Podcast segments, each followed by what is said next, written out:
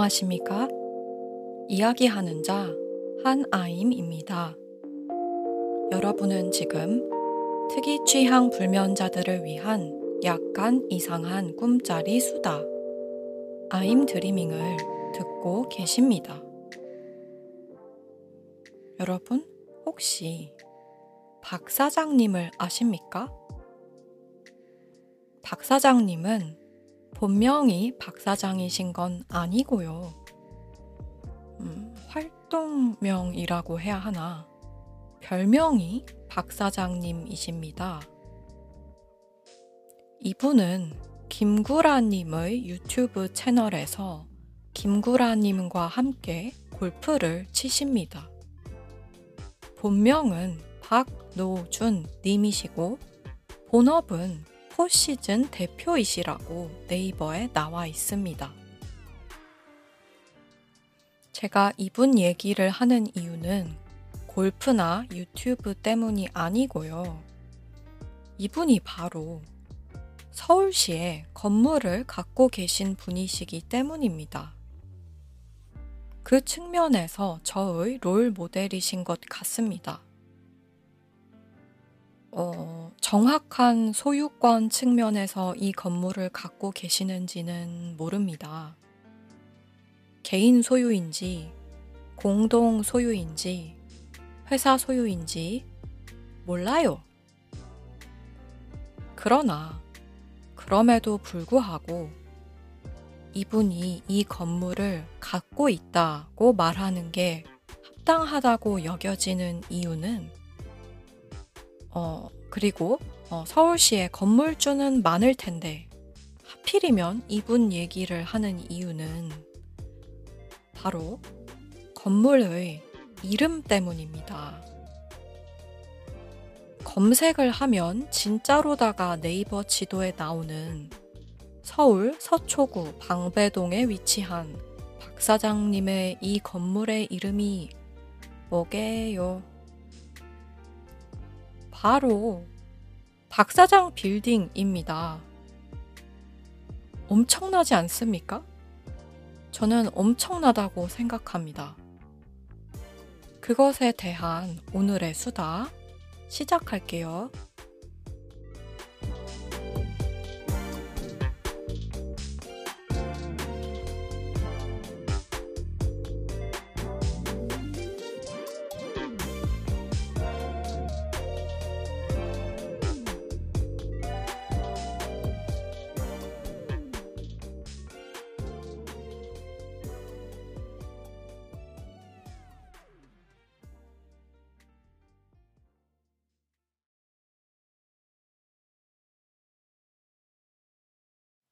각 문화권마다 건물에다가 이름을 짓는 트렌드가 있습니다. 예를 들어 영어권에서는 건물에 사람 이름을 참 많이 넣어요. LA 지역에만 해도 Griffith Observatory가 그리피스 제2 그리피스님의 이름을 따서 지어졌습니다. 네, 사람 이름이 그리피스 제2 그리피스래요. 어쩌다가 성이랑 이름이 같게 되었는지. 한국 이름으로 치면 김 제이 김인 거 아닙니까? 박 제이 박, 송 제이 송, 정 제이 정. 신기합니다. 아무튼 그리고 Walt Disney Concert Hall. Walt Disney님의 이름을 땄습니다. 그 다음 예시는 Getty Center. J. Paul Getty님의 이름을 땄습니다. 물론 사람 이름이 아닌 단체의 이름을 딴 건물들도 많습니다. Dodger Stadium, Dolby Theatre, Los Angeles City Hall, 기타 등등. 그런데 단체 이름 자체가 영어권에서는 그냥 사람 이름인 경우가 많습니다. 성이나 이름을 따서 단체 이름을 많이 지어요. 예를 들자면 Randy's Donuts, 이 경우에는 가게 이름도 랜딘의 도넛이고 사람들이 부르는 건물 이름도 랜딘의 도넛입니다. 이렇게 누구누구의 무엇 무엇 방식으로 사업체의 이름을 짓는 것, 혹은 무엇 무엇을 아예 빼고 누구누구의 만 가게 이름으로 쓰는 경우가 흔합니다. 그냥 아무 예시나 만들어 보자면 Jamie's, Charlie's, Miller's 이런 식으로 즉, 그 누구누구가 무엇 무엇을 가졌는지가 별로 안 중요할 정도로 가지는 행위를 하는 자가 누구냐가 더 조명을 받습니다. 음, 한국어권에서는 잘 없는 일입니다. 적용해 보자면 철수네, 영희네, 김가네. 어, 김간에는 있네요. 김간에. 그리고 한국에 김앤장이 있죠. 김간애와 김앤장. 둘 다 사람 이름을 딴 단체입니다. 그러나 이렇게 한국에도 사람 이름을 딴 단체와 건물이 있긴 하지만 그 빈도수가 영어권보다 압도적으로 적은 것 같습니다. 예외라고 봐도 될 만한 경우는 누구누구의 생가인 경우입니다. 생가는 표준 국어 대사전에 정의가 이렇게 나와 있습니다. 어떤 사람이 태어난 집. 그러나 대개는 그 사람이 죽은 이후에 생가를 생가라고 부르는 것 같아요. 이때 이름을 굳이 따로 붙이지 않고 그 죽은 사람의 이름을 쓰는 것이죠. 그 사람 때문에 그 집이 의미를 갖게 된 거니까 따로 이름을 짓지 않는 게 말이 되는 것 같습니다.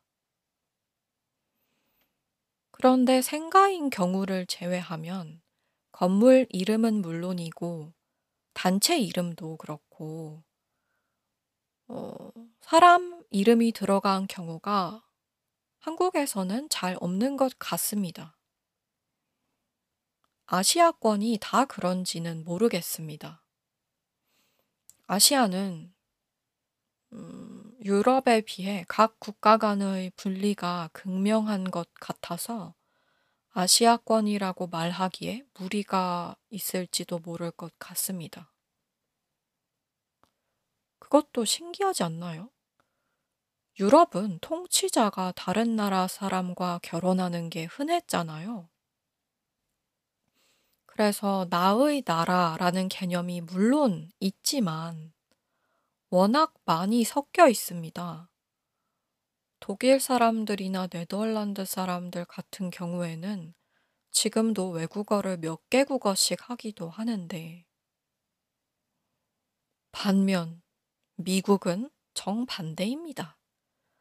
미국인들은 너무 많은 경우에 미국어밖에 할 줄 몰라요. 아, 네, 진짜로다가 미국어인 줄 아는 경우가 있습니다. English라고 부르는데도 그게 왜 American이 아니고 English인지를 모른다. 영어가 아니라 미국어인 줄 아는 경우가 있다.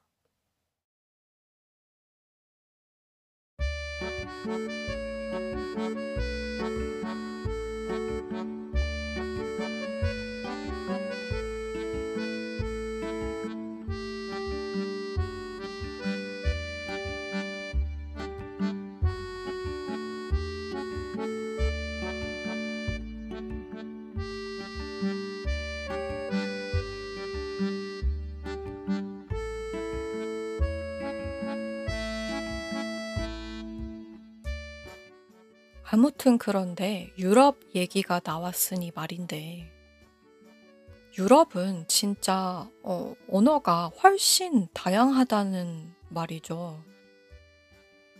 심지어 옛날의 영국의 왕들 중에 영어를 못하는 왕들도 있었대요. 예를 들어, King Richard the Lionheart 님, 이름이 멋있는 사자왕 리처드 님이 그랬다고 합니다. 거의 평생을 프랑스에 살았고, 영어는 거의 못했대요. 일단 셋째 아들이라 왕권을 물려받지 않을 거라고 다들 생각했었다고 하네요. 혹시 첫째 아들이었으면 어렸을 때부터 영어를 배웠을 건지. 음. 그리고 리처드는 11살에 어머니에게서 프랑스의 공작 영지를 물려받았다고 합니다. 어머니가 리처드를 자식들 중에 유독 좋아했대요. 그리고 리처드도 어머니를 좋아했다고 합니다. 그런데 아버지한테는 별로 애정이 없었대요. 그러다 아버지의 죽음 이후에 리처드가 왕이 됐고, 리처드는 자기가 왕이 된 나라로 갈 생각은 별로 안 하고 십자군 전쟁에 나섰다고 합니다. 리처드가 10년간 영국의 통치자였는데 그 기간 동안 6개월을 영국에 있었대요. 십자군 전쟁에 나설 때가 아니면 그냥 프랑스에 있었다고 하네요. 그런데 또 신기한 것이 백성들이 이에 대해 별로 관심이 없었대요. 자신들 나라의 왕이 자신들의 말을 못하는 것에 대해서 음, 평민들이 글을 못 쓰는 경우는 워낙 전 세계적으로 흔했지만 단순히 그런 경우인 게 아니라, 즉, 문자만 쓰고 안 쓰고의 차이가 아니라, 아예 언어를 공유하지 않는데도, 어, 그것 때문에 왕을 끌어내려야 한다든지 하는, 음, 사회 풍조는 없었나 봅니다. 영국뿐만 아니라 여러 다른 나라의 왕조들이 프랑스어를 궁정 언어로 쓰기도 했었으니 왕가에서 본토 언어를 쓰지 않는 게 자연스러운 현상이었나 봅니다.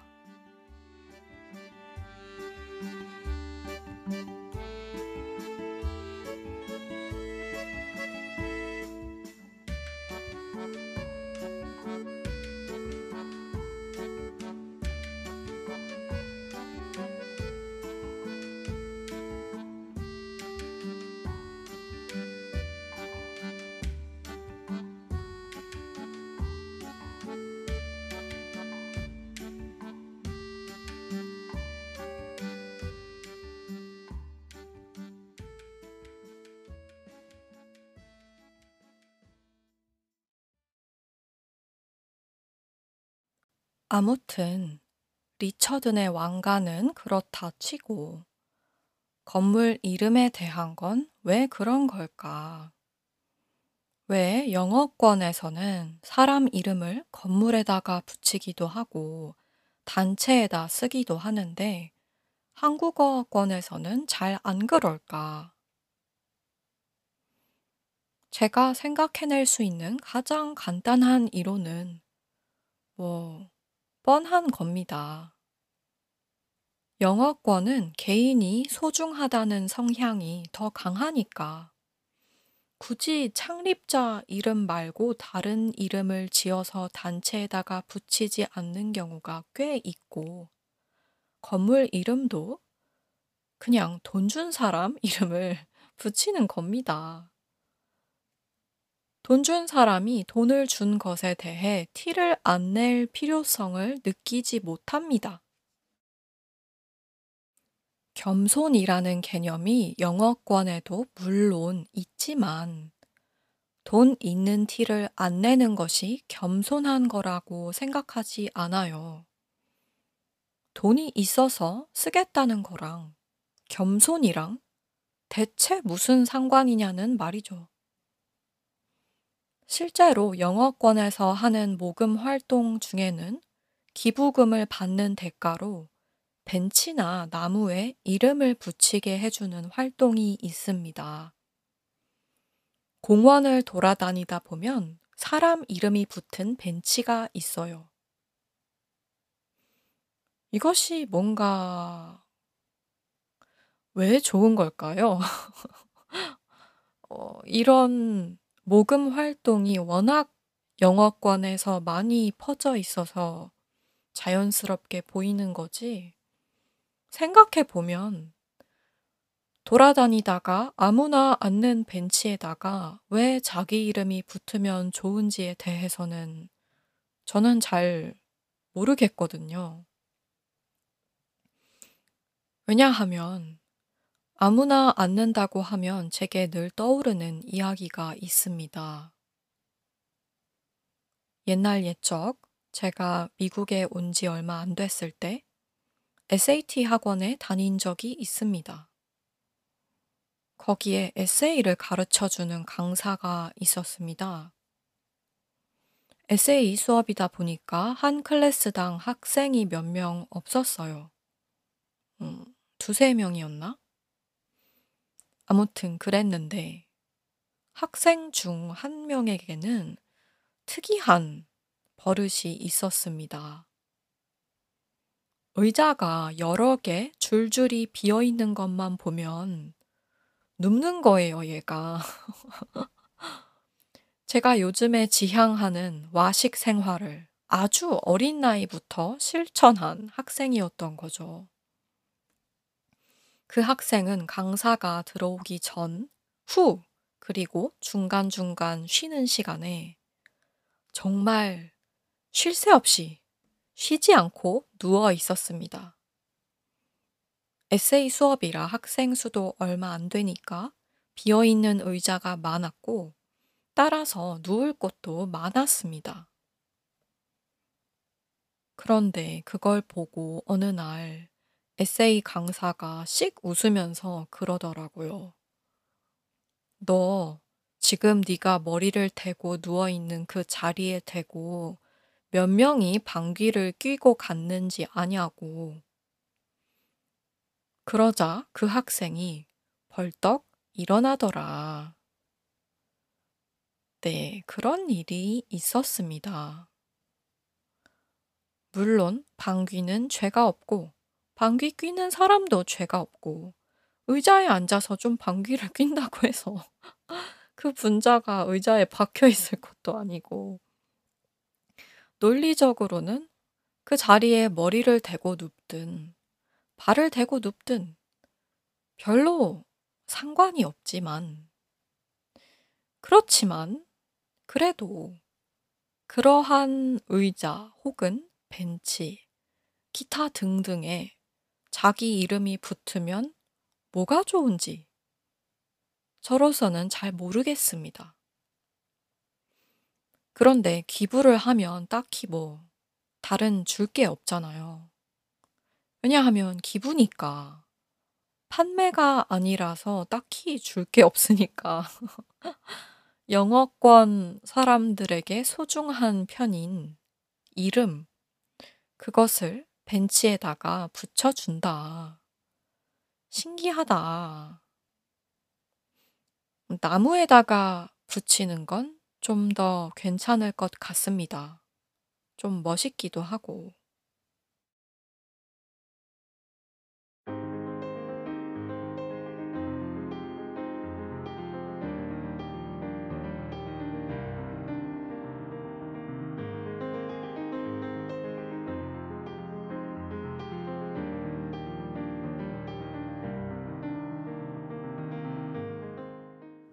아무튼 이러저러한 여러 트렌드 때문에 저는 한국어권에서 박 사장님처럼 사람 이름을 이렇게 정직하게 따서 건물에 붙인 경우는 잘 못 본 것 같습니다. 본명이 아니라 활동명을 딴 박사장 빌딩이긴 하지만 그래도 그래서 제가 찾아봤습니다. 이런 경우가 또 있나. 그랬더니 있긴 하더라고요. 예를 들어, 카이스트에 정문술 빌딩이 있다고 합니다. 있던 2006년 기사에 이렇게 나와 있습니다. 대전 지역에서는 대표적인 기부 빌딩으로 지난 2003년 10월 준공한 카이스트 정문술 빌딩을 꼽을 수 있다. 정문술 빌딩은 미래산업 정문술 전 회장이 IT와 BT 간 융합 기술 분야 고급 인력을 양성해 달라며 카이스트에 기부한 300억 원 가운데 110억 원을 들여 지하 1층, 지상 11층에 연 면적 9천여 제곱미터 규모로 지은 건물이다. 몇 가지 다른 예시로 김대중 도서관, 그리고 고려대의 김승유 강의실, 박현주 라운지 등이 등장합니다. 즉, 정말로 사람의 이름, 본명을 쓴 건물이며 강의실이 있긴 있다. 그런데 흥미로운 것은 동일 기사에 이런 내용이 나온다는 점입니다. 서울대는 고 이병철 삼성회장의 호를 딴 호암관이 캠퍼스 안에 자리하고 있고, 최근에는 태성 고무화학 창업자인 정석규 신양문화재단 이사장이 회사를 매각한 자금을 전자도서관 건립을 위해 기증해 신양학술정보관을 개관했다. 즉, 이병철 삼성회장은 이병철 관이라고 건물을 짓지 않고 호암관이라고 지었다는 겁니다. 또한 정석규 신양문화재단 이사장은 정석규 학술정보관을 개관하지 않고 신양학술정보관을 개관하는 거죠. 그런데 이 기사에서는 이렇게 호와 단체 이름을 따서 지은 건물명도 사람의 본명과 같은 개념인 것으로 묵더라고요.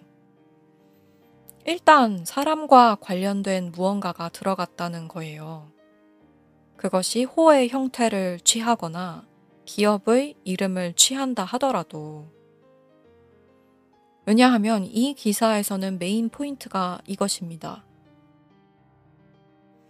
최근 충남대가 기부자의 법명을 딴 정심화 국제문화회관의 명칭을 변경키로 한 가운데 국내 곳곳에서 기부자의 이름을 딴 건물들이 보편화되고 있어 대조를 이루고 있다.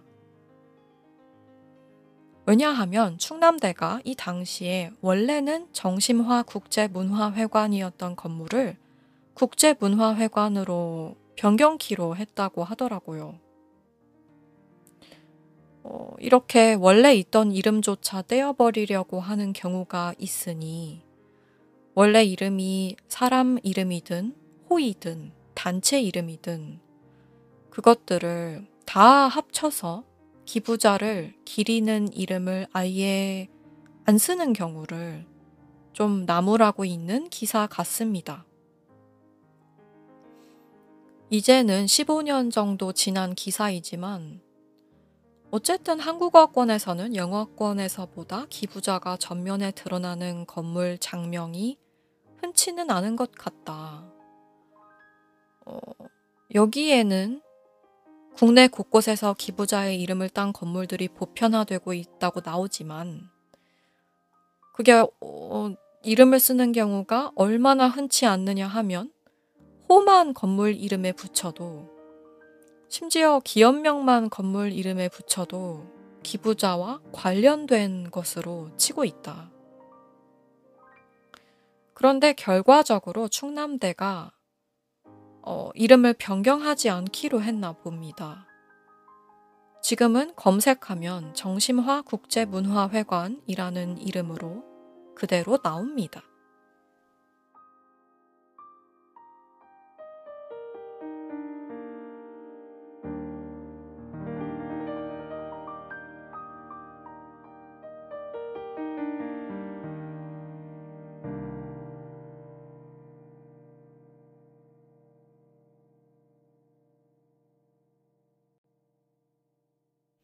그러면 앞으로의 건물명들은 어떻게 될까?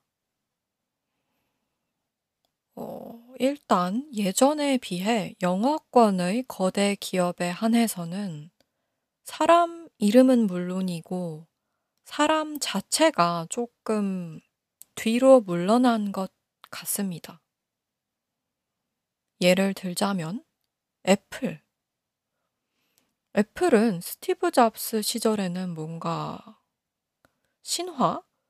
거의 정말 신적인 신화를 지닌 창립자를 데리고 있었지만 지금은 아니고 아니길 바라는 것 같습니다. 지금은 영어권에서 예전에 비해 너무 창립자 혹은 CEO가 전면으로 나서면 위험한 때라고 여겨지는 것 같습니다. 사람이 전면에 나섰을 때 리스크가 예전보다 커진 것 같고, 사람이 아닌 브랜드가 전면에 나섰을 때 얻는 것이 더 커진 것 같기도 합니다.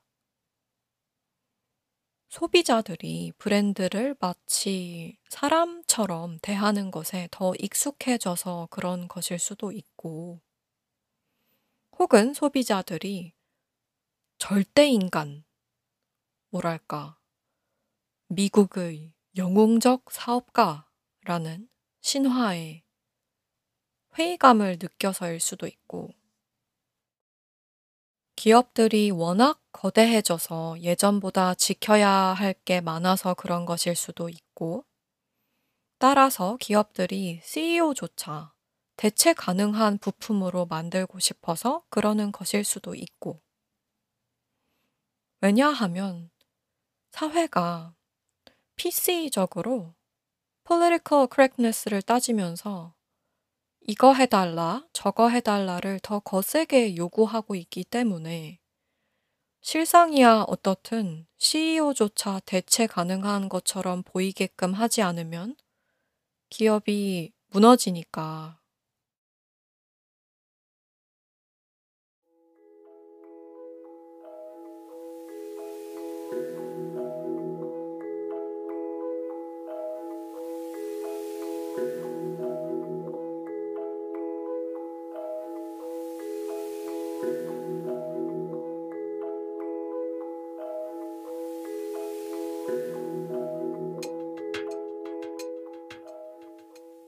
그런데 이건 확실히 거대 기업에 한한 경향성인 것 같습니다. 왜냐하면 작은 기업일수록 그 마케팅을 보면 창립자를 더 강조합니다. 요즘에는 거의 모든 업계가 라이프 스타일 브랜드스러운 측면이 있습니다. 예를 들어 제가 쓰던 Fathom Analytics라는 Google Analytics의 대체품인 소프트웨어 그런 게 있는데 Fathom의 특징이 있잖아요. 상품적 특징. Google Analytics와는 달리 GDPR 법을 전부 다 준수한다. cookie notice를 웹사이트에 달 필요가 없다. 간단하다. 유저의 사생활을 침범하지 않는다. 기타 등등. 그런데 그 대신에 패썸은 돈을 내야 하거든요. 구글 애널리틱스는 공짜고. 그러면 패썸은 어, 제가 보기에 이 문제를 어떻게 해결하냐면 거의 그 철학인 겁니다. 이쯤 되면 지금 현재 2022년에 빅테크에다가 데이터를 넘기느냐 안 넘기느냐는 철학입니다. 삶의 방식이에요. 그래서 패썸이든 비슷한 애널리틱스 프로그램인 플러스블이든 이런 소프트웨어적 회사들의 소셜미디어나 웹사이트에 들어가 보시면 창립자가 꽤 앞으로 드러납니다. 물론 어, 창립자들의 얼굴이 나오면서 그 얼굴을 보고 상품을 사라고 하는 건 아니지만 어쨌든 창립자들 이름이 딱 나오고 그들의 개인 소셜 미디어 계정까지 나오고 그들의 철학이 나옵니다.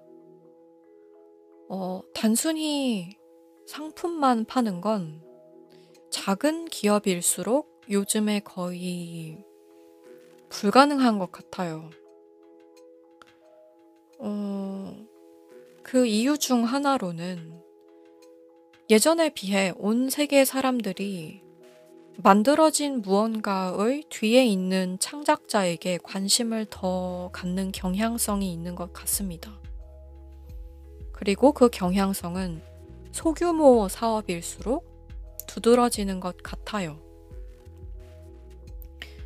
애플 컴퓨터 하나 만드는 데에 수천 수만 명이 달라붙는 건 다들 아니까 그 수천 수만을 다 알려는 욕구는 없지만 패썸 같은 경우는 두 명이서 하거든요. 그러면 그 두 명 정도는 알고 싶은 겁니다.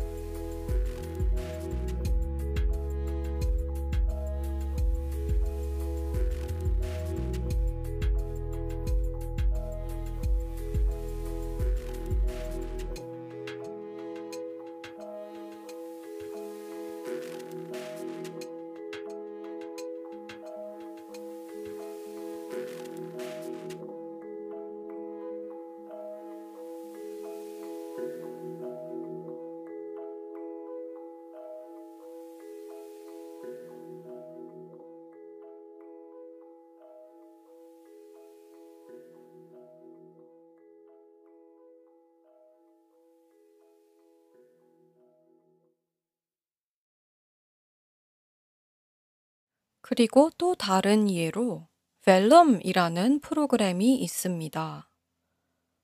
원클릭으로 전자책 EPUB을 만들 수 있는 프로그램인데 이거 만든 사람들도 두 명입니다. 브레드와 브레드. 둘 다 이름이 브레드예요. 둘 다 픽사에서 일하다가 그거 관두고 벨룸을 만들었고 영어권 출판계에서 저작권 안 뺏기고 자기가 자기 것 하는 사람들 사이에서는 브래드와 브래드를 꽤 많이 압니다. 포럼에도 있고 팟캐스트에서 인터뷰를 하기도 하고 그 외에도 이메일 보내면 어, 두 브래드 중 하나가 답장을 해줍니다. 제가 메타데이터에 Korean을 언어로 넣게 해달라고 했더니 넣어줬어요. 친절해요. 브래드와 브래드. 그러나 둘 다 브래드라서 뭔 브래드가 답장을 한 건지는 잘 모르겠다. 아무튼 흔히 사회에서 크리에이터라고 부르는 유튜버나 틱토커들에게 사람들이 관심을 갖는 것과 비슷하게 뮤지션이든 소설가든 화가든 기업인이든 운동선수든 뭔가를 만들어내는 사람에게 예전보다 더 관심을 갖는 것 같아요. 물론 그 관심의 결이 좀 다릅니다. 유튜버나 틱토커에게 갖는 관심의 결과 패썸을 만든 두 사람에게 갖는 관심의 결이 그러나 그래도 관심이 있단 말이죠.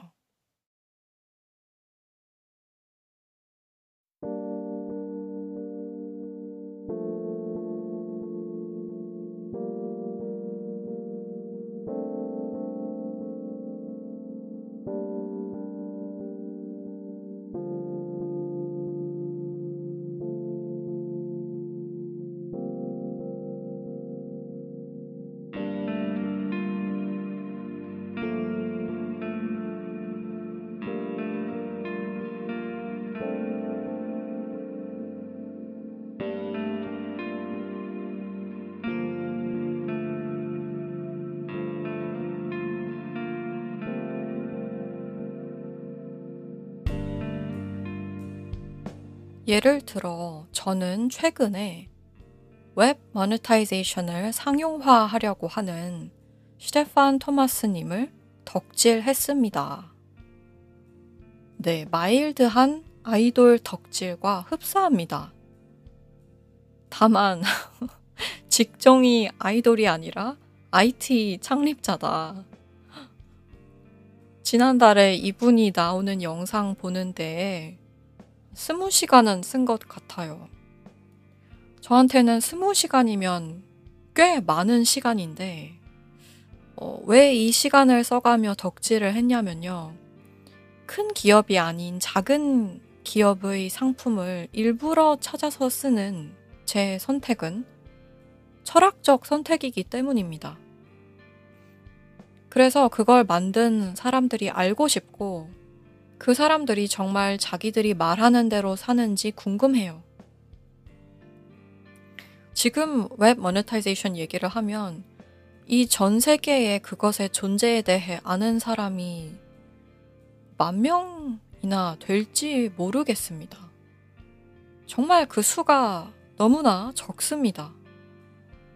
저처럼 technical 지식이 없이 외부자로서 온 사람들은 그 중에서도 아주 아주 작은 퍼센트인 것 같고요. 그렇기 때문에 더욱더 누군가로 하여금 이미 존재하는 가장 편하고 값싼 대기업의 방식이 아닌 새롭고 돌아가야 하고 아직은 좀 불편하고 어떻게 될지 모르는 일을 한번 시도해 보게 하려면 창립자가 전면에 나올 수밖에 없는 게 아닌가. 제가 테크니컬한 건 몰라도 슈테판 토마스 님이 이런 일을 하려고 한다는 건 알 수 있잖아요. 어, 지금 이 사람, 그리고 비슷한 방향으로 가는 사람들이 가려는 세상의 비전은 Wow, 정말 어마어마해요. 이게 상용화되면 드디어 광고주의 체계가 무너질 수 있을지도 몰라요. 저는 그게 좋다고 생각합니다. 그래서 슈테판 토마스님을 열심히 덕질했다. 이분 말도 잘하시고, 어, 귀여우세요. 아무튼, 이 세상에 생산되는 것들의 양이 압도적으로 많아지니까 생산물 뒤의 생산자에게 주목한다면 필터링 할 수 있는 방법이 하나 더 생깁니다.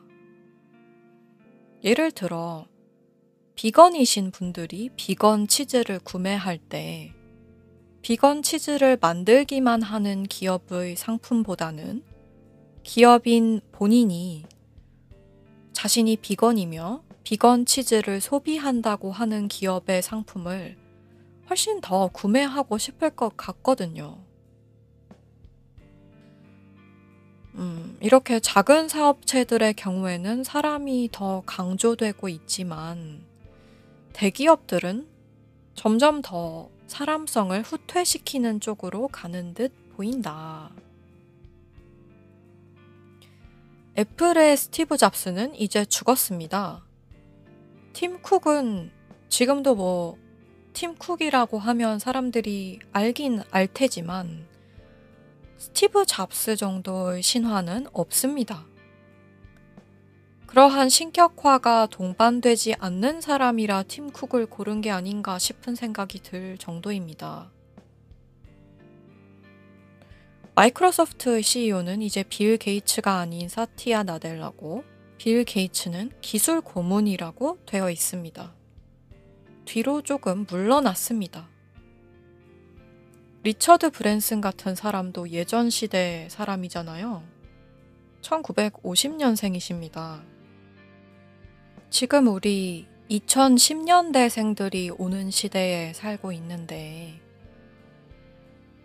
음, 이 예전 세대들이 세웠던 스타일의 영어권 기업들, 그때 당시 유행했던 가장 강했던 마케팅 방식에 부합한 강한 CEO 상의 기업들은 이제는 조금 그 경향성이 지나간 것 같습니다. 그때는 이 기업들이 신생 기업들이었어서 강한 CEO상이 통했던 측면도 있지만, 음, 이제는 신생이든 오래됐든 이 기준이라기보다는 기업의 사이즈에 대한 사람들의 반감이 있는 것 같습니다. 왜 그, 아무리 오래돼도 사람들을 전혀 통제할 수가 없는 구조의 시스템들이 있고, 애초부터 통제하려고 디자인된 시스템들이 있습니다. 후자에 대한 반감을 사람들이 갖고 있는 것 같습니다. 지금 태어난 신생 기업이라도 후자 같은 시스템을 밀고 들어오면 안 좋아할 것 같아요. 여기에 대한 크나큰 예외가 일론 머스크입니다. 미국 증시를 좌지우지하는 크기의 기업 중에서 대장이 이 정도로 전면에 나와 있는 경우는 점점 줄어드는 것 같은데 테슬라는 오히려 점점 더 전면으로 나오고 있는 것 같습니다.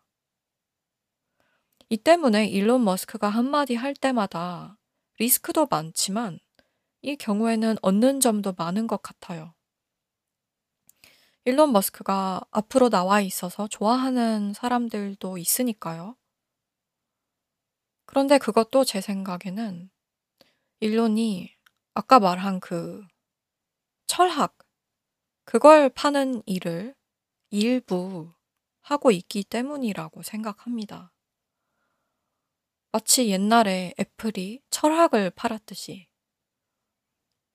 테슬라는 차를 파는 듯 하지만 그보다 훨씬 더 철학을 판다고 저는 생각합니다. 나는 어떤 선택을 하는 사람인가? 나는 무엇을 좋아하는 사람인가? 그것들의 집합체로서 만들어지는 나는 누구인가? 일론 머스크는 테슬라뿐만 아니라 자신의 다른 여러 사업체들을 통해 그걸 팔고 있습니다. 비전을. 그래서 전면에 나오는 것 같습니다. 리스크 대비 얻는 게 실질적으로 있으니까. 그러나 마찬가지로 CEO가 전면으로 나와 있는데 테슬라와는 다르게 전혀 좋은 점이 없고 오히려 그로써 손해를 보고 있는 게 아닌가 싶은 기업이 페이스북입니다. 페이스북하고 마크 저커버그를 분리해서 생각하기가 어려운데 마크는 왜 이렇게 마크는 왜 이렇게 서커버그인가?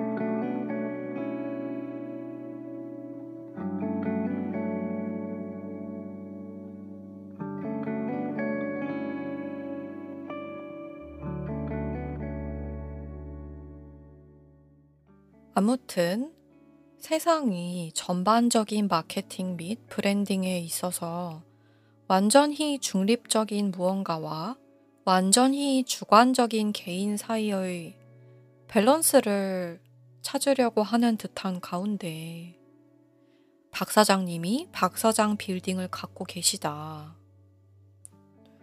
빌딩 이름을 잘 지으신 것이 아닌가. 본명은 아니돼 사람성이 너무 떨어지는 중립적인 이름이 아니고 무엇보다 너무나 사람들이 잘 안 하는 일이잖아요. 그래서 멋있습니다. 그렇다면 하나임은 빌딩을 갖는다면 이름을 어떻게 지을까? 결론부터 말하자면 아직 결론이 안 났습니다. 그러나 여러분, 이 빌딩 짓는 일이라는 것이 안 일어날 확률이 더 높은 일이긴 하지만 저는 이런 생각을 미리 해놓으면 좋다고 생각합니다. 제가 반쯤 우스갯소리로 하는 말이 있는데, 자칫하면 부자가 된다. 이게 그런데, 어, 마냥 우스갯소리는 아닙니다. 왜냐하면, 애초에 빚을 져서 일을 벌인 게 아니라면, 그 일이 잘못됐을 때 삶의 방식에 대한 임팩트는 0에 가깝습니다. 어, 최대 폭망이 현상 유지예요. 세상이 디지털화 되면서 이런 경우가 더 많아졌습니다. 요즘에는 많이들 소셜미디어나 유튜브처럼 초기 투자 비용이 비교적 적게 드는 일들을 하니까요. 실제로 많은 대형 유튜버들이 이런 조언을 하죠.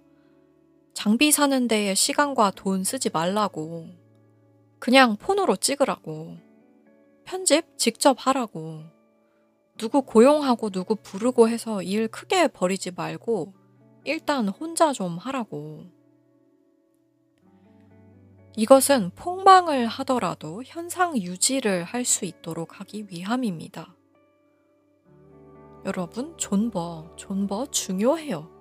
폭망을 해도 현상 유지 내지는 약간의 손해만 봐야 다음에 또 시도를 할 수 있습니다. 굉장히 큰 사업을 오프라인에서 하는 게 아니라면 그리고 빚을 지고 시작해서 애초에 실패 가능성을 높인 게 아니라면 어떤 특정 일이 잘 안 됐을 때 은근히 별로 달라지는 게 없습니다. 그러나 잘 되면 어떻게 되느냐? 잘 되면 자칫하다 잘 되면 일단 그 일을 함께 한 사람들과의 계약 관계가 갑자기 중요해지기 시작합니다. 여기서 싸움 나고 소송 가고 난리가 나는 겁니다. 그리고 사람들끼리 골치 아파지지 않더라도 취미로 시작했던 일을 사업으로 확장하면서 갑자기 세금을 처리해야 하고 돈의 흐름을 증명해야 하고 시간이 없어지고 전반적으로 만약 성공이란 걸 한다면 그 성공을 어떻게 정의하든 간에 잃을 게 많아집니다. 따라서 뺏으려는 자도 많아집니다. 잃을 게 없으면 방어의 필요성이 없어서 공격전만 할 수 있는 여유를 누릴 수 있지만 1등 혹은 10등 혹은 100등만 되어도 갑자기 방어전까지 해야 한다. 이래서 저는 실패에 대한 두려움보다는 성공에 대한 두려움은 아닌데 마냥 우스갯소리로 자칫 성공한다고 하는 건 아닙니다. 정말 예측 불가능한 상황에서 성공을 한다면 실패했을 시보다 실질적으로 복잡해질 것 같아서 실패 시나리오보다 성공 시나리오를 더 많이 생각합니다. 그런 얘기가 있지 않습니까? 복권 당첨된 사람들 수년 내로 그 돈을 다 잃는 경우가 많고 예전보다 더 힘들게 사는 경우도 있다. 심지어 스포츠 스타들 있잖아요. 정말 자신이 노력해서 잘 된 경우들인데도 그 어마어마한 부와 명예에 대한 준비가 안 되어 있어서 살기 어려워지는 경우들이 있습니다. 갑자기 부상을 입어서 은퇴해야 한다든지 아니면 선수 생활을 오래도록 하고 나서조차 그 현금 흐름이 계속 유지될 줄 알았던 겁니다. 그게 아닌데. 그래서 현금 흐름이 애초에 존재하지 않았더라면 올라가지 않았을 위치에 올라가서 거기서부터 추락합니다. 킹 무섭죠. 가진 게 많을수록 폭망이 험해집니다. 그러니 빌딩 이름도 지금부터 생각하는 겁니다. 어차피 지금 결론이 안 나올 건데도 생각은 뭐 지금부터 하면 된다.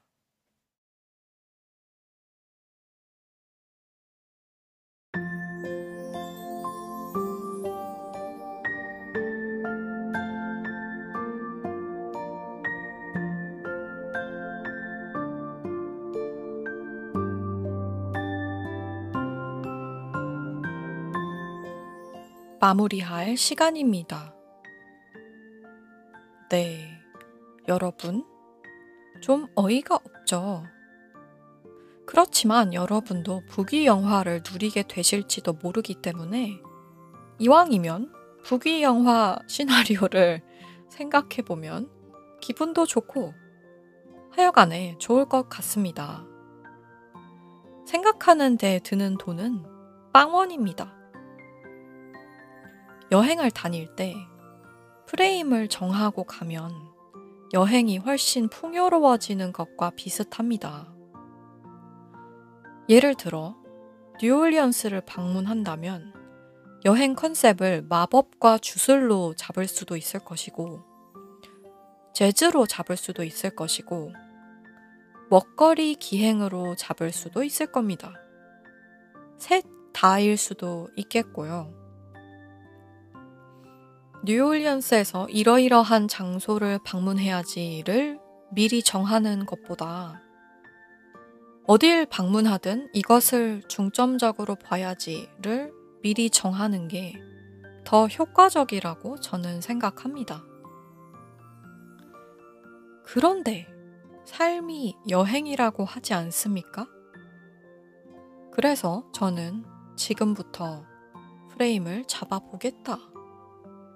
빌딩 이름도 그렇고, 아지트에 넣을 것도 그렇고, 이런 것들을 하루아침에 결정할 수가 없잖아요. 따라서 지금부터 종종 기록을 할 것이다. 오늘은 여기까지입니다. 제가 하는 모든 일에 대한 기록과 이번 에피소드의 녹취록은 제 웹사이트에서 확인하실 수 있습니다. 이에 대한 링크 및 오늘 에피소드에서 언급된 각종 토픽들에 관한 링크들을 전부 쇼노츠에 올려놓겠습니다. 여러분에게 특이 취향 친구가 있으시면 이 팟캐스트에 대해 얘기해 주세요. 그럼 아직 깨어 계신 분들도 잠드신 분들도 좋은 꿈 꾸시길 바랍니다. 지금까지 하나임이었습니다.